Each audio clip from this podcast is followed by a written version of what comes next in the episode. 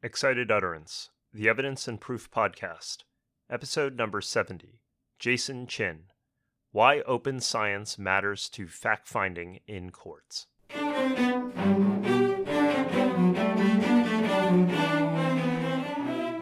Welcome to Excited Utterance. I'm your host, Ed Cheng from Vanderbilt Law School. Excited Utterance is your podcast for cutting edge scholarship and developments in the world of evidence. We bring virtual workshops to you throughout the academic year. This week, our guest is Jason Chin. Jason is a lecturer at the T.C. Beirne School of Law and an affiliate lecturer in the School of Psychology at the University of Queensland in Australia. He will be joining the faculty at the University of Sydney this summer. Jason teaches evidence and trusts, and his scholarship focuses on expert evidence as well as the law of trusts, taking a psychology and law perspective. Jason is also a strong proponent of open and reproducible scientific methods. Our podcast today features Jason's new article, Improving Expert Evidence The Role of Open Science and Transparency, which is co authored with Bethany Growns and David Mellor and is forthcoming in the Ottawa Law Review. In it, Jason considers the parallels between the open science movement, which was spurred by the crisis of replicability in science, and the problem of unreliable expert evidence in the legal system. Jason argues that both problems arise from similar or analogous causes, and that the legal system can help tackle its expert evidence problem by embracing the principles of the open science movement. Jason, delighted to have you on Excited Utterance. Welcome. Thank you, and thanks for having me, Ed. Your article revolves around the open science movement. For those of us who are less acquainted with the open science movement, can you take a few minutes to just introduce it to us and to talk about what led to its formation? Sure. I think there have generally been two thrusts to this movement. The first is a bit more historic, and it has to do with the democratization of knowledge. For a long time, still, a lot of research articles exist behind paywalls due to the academic publishing system. And some folks find that to be quite unfair because a lot of times this research is conducted at public universities and paid for through public money. And that's related, but not exactly the same thing to what we focus on in the paper, which is this rise in metascientific research about how science and really any research ought to be conducted. Most of these studies find that research ought to be conducted more transparently because there's for a long time been a lot of undisclosed flexibility in the research process that lets researchers present their conclusions in a way that can make anything seem like a new and fascinating pattern. These include things like having two measurements for one phenomenon, but only reporting the measurement that works, adding more observations after you look at the data, dropping data points, calling them outliers in an ad hoc way that you wouldn't have used before you had seen the data this actually converges with a lot of similar stuff going on in other areas of scholarship, not just meta science. So we're seeing some forensic science labs move to more extreme transparency in their procedures. I think it converges quite nicely with an argument that you and Alex Nunn have made about uh, once you conceive of expert evidence as a procedure, you become much more interested in transparency, how it was conducted. Was peer review done in a way in which it actually could find flaws in this work? And just to be clear, what was going on was because there was flexibility and the ability to report certain results and not other results, you then had a lack of replicability between studies. When someone came by later on and tried to replicate the study, they wouldn't make the same choices and therefore they wouldn't get the same results. Yeah, I think I would generally agree with that. There's just so much discretion in the system that you couldn't do exactly what they had done before. And the results were initially presented in a somewhat misleading way because all of those choices happen behind the scenes. And what kind of reforms did the scientific community impose to address that problem? So, some of this has been going on. Probably the most mature field in this is clinical medical research, which once the research goes to actually testing the drugs on people versus the preclinical research that would look at this in the lab and in animal models that is still a bit of the Wild West, and we're seeing that studies in those areas are reproducible in about only 30 to 60% of cases. But in the more rigorous field of clinical medical research, they imposed in many jurisdictions pre registering your, your methodology, your analysis plan, and your hypotheses. So you'll put in some sort of public form the exactly how you plan to do your research, how many observations you'll do, how you plan to analyze it. Then afterwards, maybe you will change that after you see the data because something happened that you couldn't predict. But at least you can go back and look at that and see exactly what you changed and maybe scrutinize why you changed that. And perhaps you can then do a replication of that based on your new procedure because there's always there's always the risk that you were biased, that you saw the results and you wanted to find something publishable. So you did that little tweak afterwards because you wanted to make them seem more exciting or novel. You had earlier suggested that this replicability problem in science has a bunch in common with problems in law about forensic science or maybe experts generally. How and why did you make that connection? So I think this started for me about five years ago when I was still in law school. But you know, we learned about the Daubert test, this is a paper that was written in the context of Canadian expert evidence law, but it's very similar, and they adopted the Daubert test in I think about 2000. So yeah, I looked at those criteria, you know, testing, error rates, peer review, and publication. And I said these have all been changing drastically, and we've actually learned that they don't really work as well as they should. And this is actually a, sort of a long-standing critique of Daubert, which I'm sure you're aware of from folks in the science and technology studies. Like Simon Cole would say maybe that Daubert represents a mythologized view of science, that it's contained human bias in a way that just isn't true because science is a human endeavor. But I think the tweaks that this open science and reproducibility movement are doing is that they're showing more precisely how those scientific processes have been subverted and maybe a better way to employ those scientific structures. Let me push you on this analogy a little bit. Sure. I mean, in a sense, one could read you as saying that the problems in forensic science are the same as the ones that led to the replicability crisis in science writ large. But surely that's not right. It seems to me that we have something of a spectrum.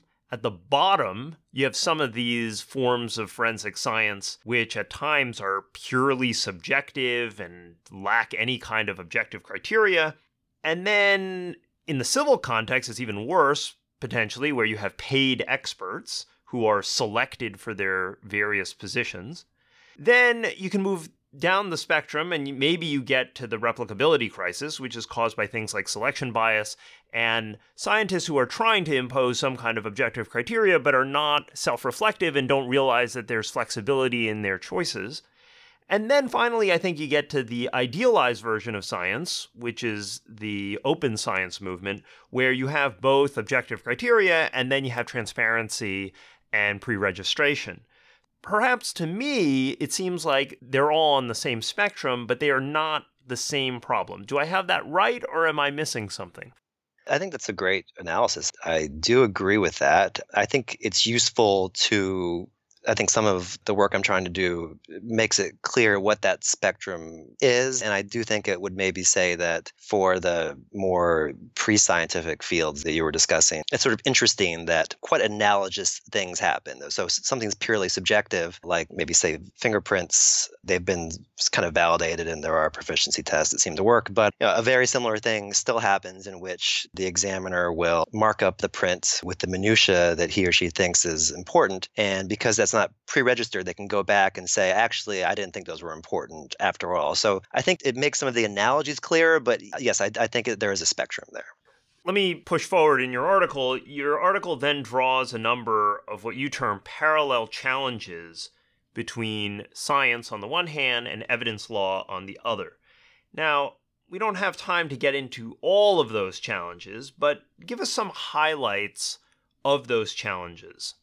Sure. Again, this is back to the spectrum and the analogy. But in both fields, I think forensic scientists and court practicing experts would also want to try to control cognitive bias in a similar way that I think they wouldn't necessarily invite that, though they've been accused of, of not doing as much as they should. And similarly, I think scientists, we've kind of talked about this, have also endeavored to control cognitive bias. But in both ways, I think they've underestimated the ability of their structures to control that. And I think the analogy in science is all of these questionable research practices that I mentioned, like being able to go back in an ad hoc way and exclude data points. There simply wasn't enough structure and there wasn't enough transparency to make that clear. And we see that in both in both fields.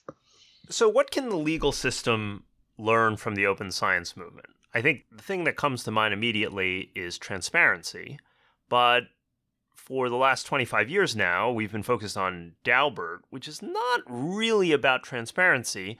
Would it be fair to say that Daubert gatekeeping has it wrong and that really what we should be doing is focusing on something else? Or is it something more complicated than that?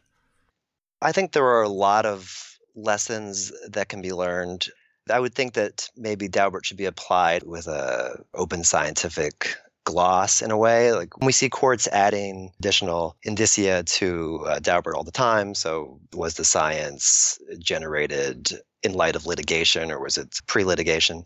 Yeah, I think some of those miss the point in that we ought to be asking, I think, was the science conducted in a transparent way? And that might apply for the basic research, but I think you can also look at that in how the science has been applied. So, I guess one idea, taking this idea from science that I talked about called pre registration, I think it wouldn't be a far leap to say to an expert witness before you look at these case specific facts, we want you to tell us what your analysis plan is. We want you to tell us what a blood spatter, for instance, in a case like this would mean. That way, that expert can't go and look at any blood spatter and say this means there was a head wound because it's very easy to do that after the fact, as we've seen in science itself. So, both for the basic research and the applied research, I think there are correlates. I think one final thing I would add, or not one final thing, but one additional thing, is I think we need very wide, and this is probably depend on what jurisdiction you're in, wide discovery rights. Because as we've seen, it's very easy for one party to think something is not worth disclosing like the scientists often did, when in fact, if you look at it in a different light, it, it cuts right to the heart of the validity of what you're saying. Okay, so I'd like to take the discovery piece, which I think is very valuable and certainly something that I support, and put it to the side for a minute. And I want to focus back on your discussion about adding transparency or considerations of transparency to the Daubert analysis. And I want to operationalize it. So, what does this mean for a Daubert type test? So, in the US, for example, does this mean that if you do not pre register and you do not have that open data aspect to your study, does that mean that that now becomes grounds for exclusion? Or does it get put into the blender with all the rest of the factors that we're talking about in Daubert?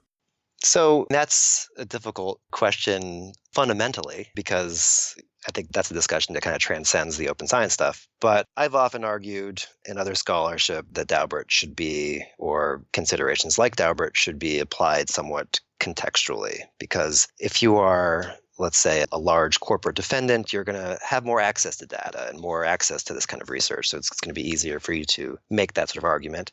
If you're a criminally accused party, there becomes challenges. I think I would probably say if those are the two choices, probably the blender. I think at the very least, it's useful to have that in the arsenal and it's useful to have that as an indicator of what is reliable research. But as a complete bar on calling the evidence or tendering the evidence or not, I'm not sure I would go that far. Let me take a different swipe at this. If it's going to be contextual, does it then matter what field we're talking about? As you suggested, certain clinical or clinical medical studies have moved to this idea of pre registration. And so, in those contexts, if you do not pre register, you no longer look like good science in that field because the field has moved on or has progressed. What about fields where there hasn't been this progression? that it's rather cutting edge to engage in the pre registration. Does it count more or less in those cases?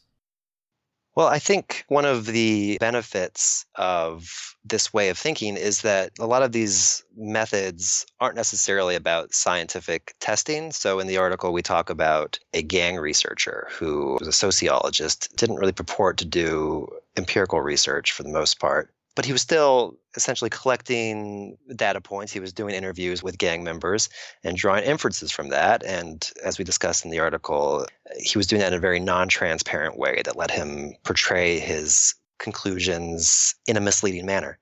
So I think part of the benefit of this in science, law aside for a second, or in any research, is that a lot of these open reforms cut across fields. So they're useful in that way.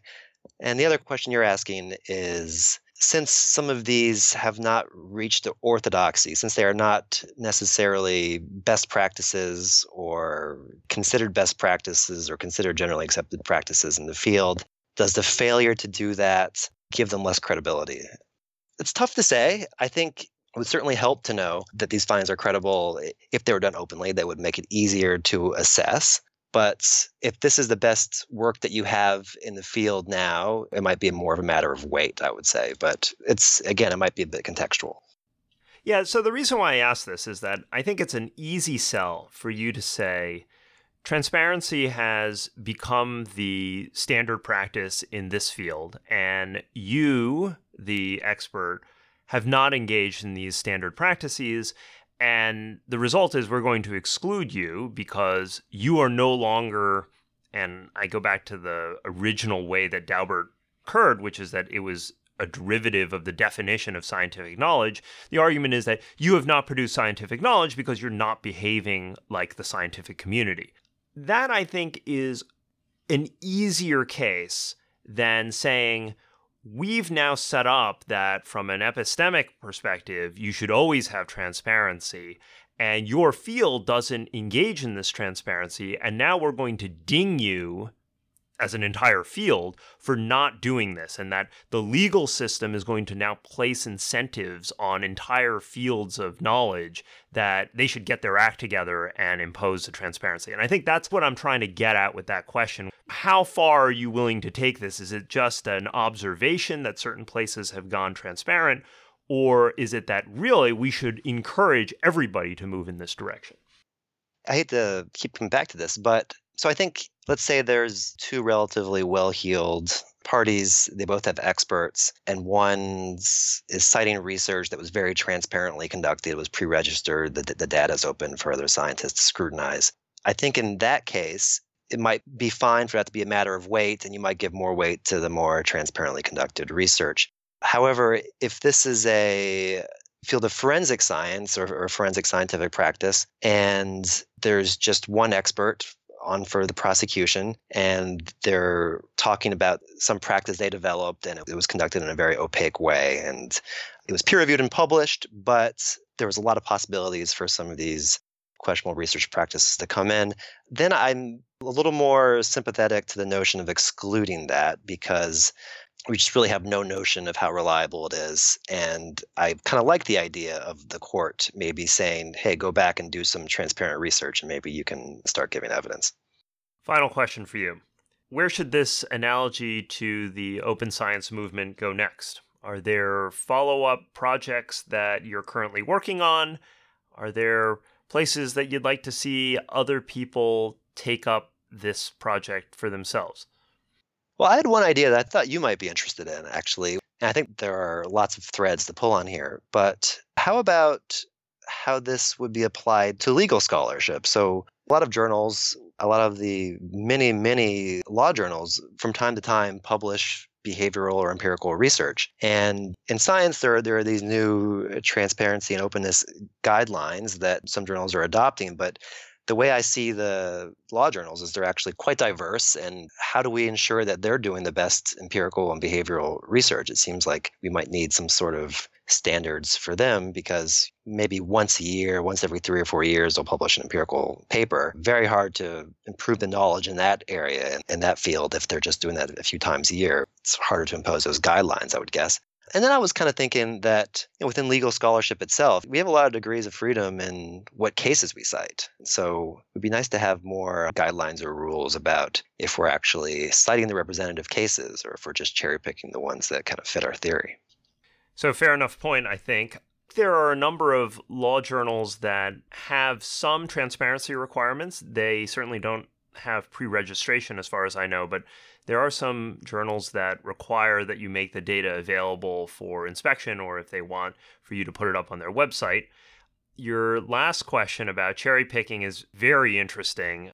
It goes to the heart of what legal scholarship is, to the extent that legal scholarship is empirical and we're trying to make claims about the way that the world is. I think all of these concerns are correct.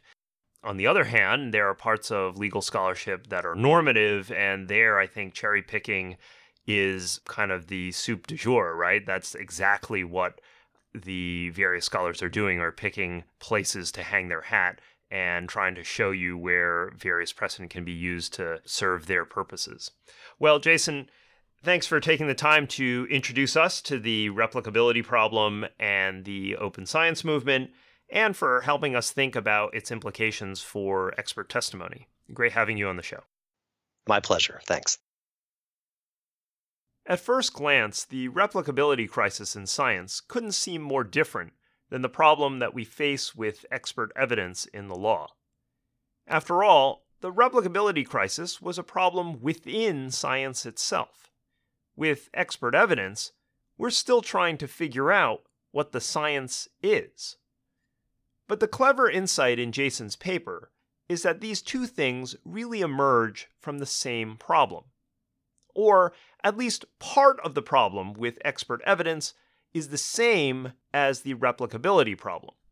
Perhaps they are different points along a spectrum, but the linkage is there. One of the problems with forensics is that subjective determinations are flexible and this flexibility makes it hard to determine error rates and to control for examiner bias. The same goes for replicability. The replicability crisis arose because, despite scientific norms of objectivity, researchers still had enough wiggle room to allow expectation bias to contaminate their studies. So the insight is, I think, illuminating. The difficulty, though, remains in operationalizing it, which led to my later discussion with Jason. What does a lack of pre registration or a lack of transparency mean for scientific admissibility? Here, I think there are three approaches.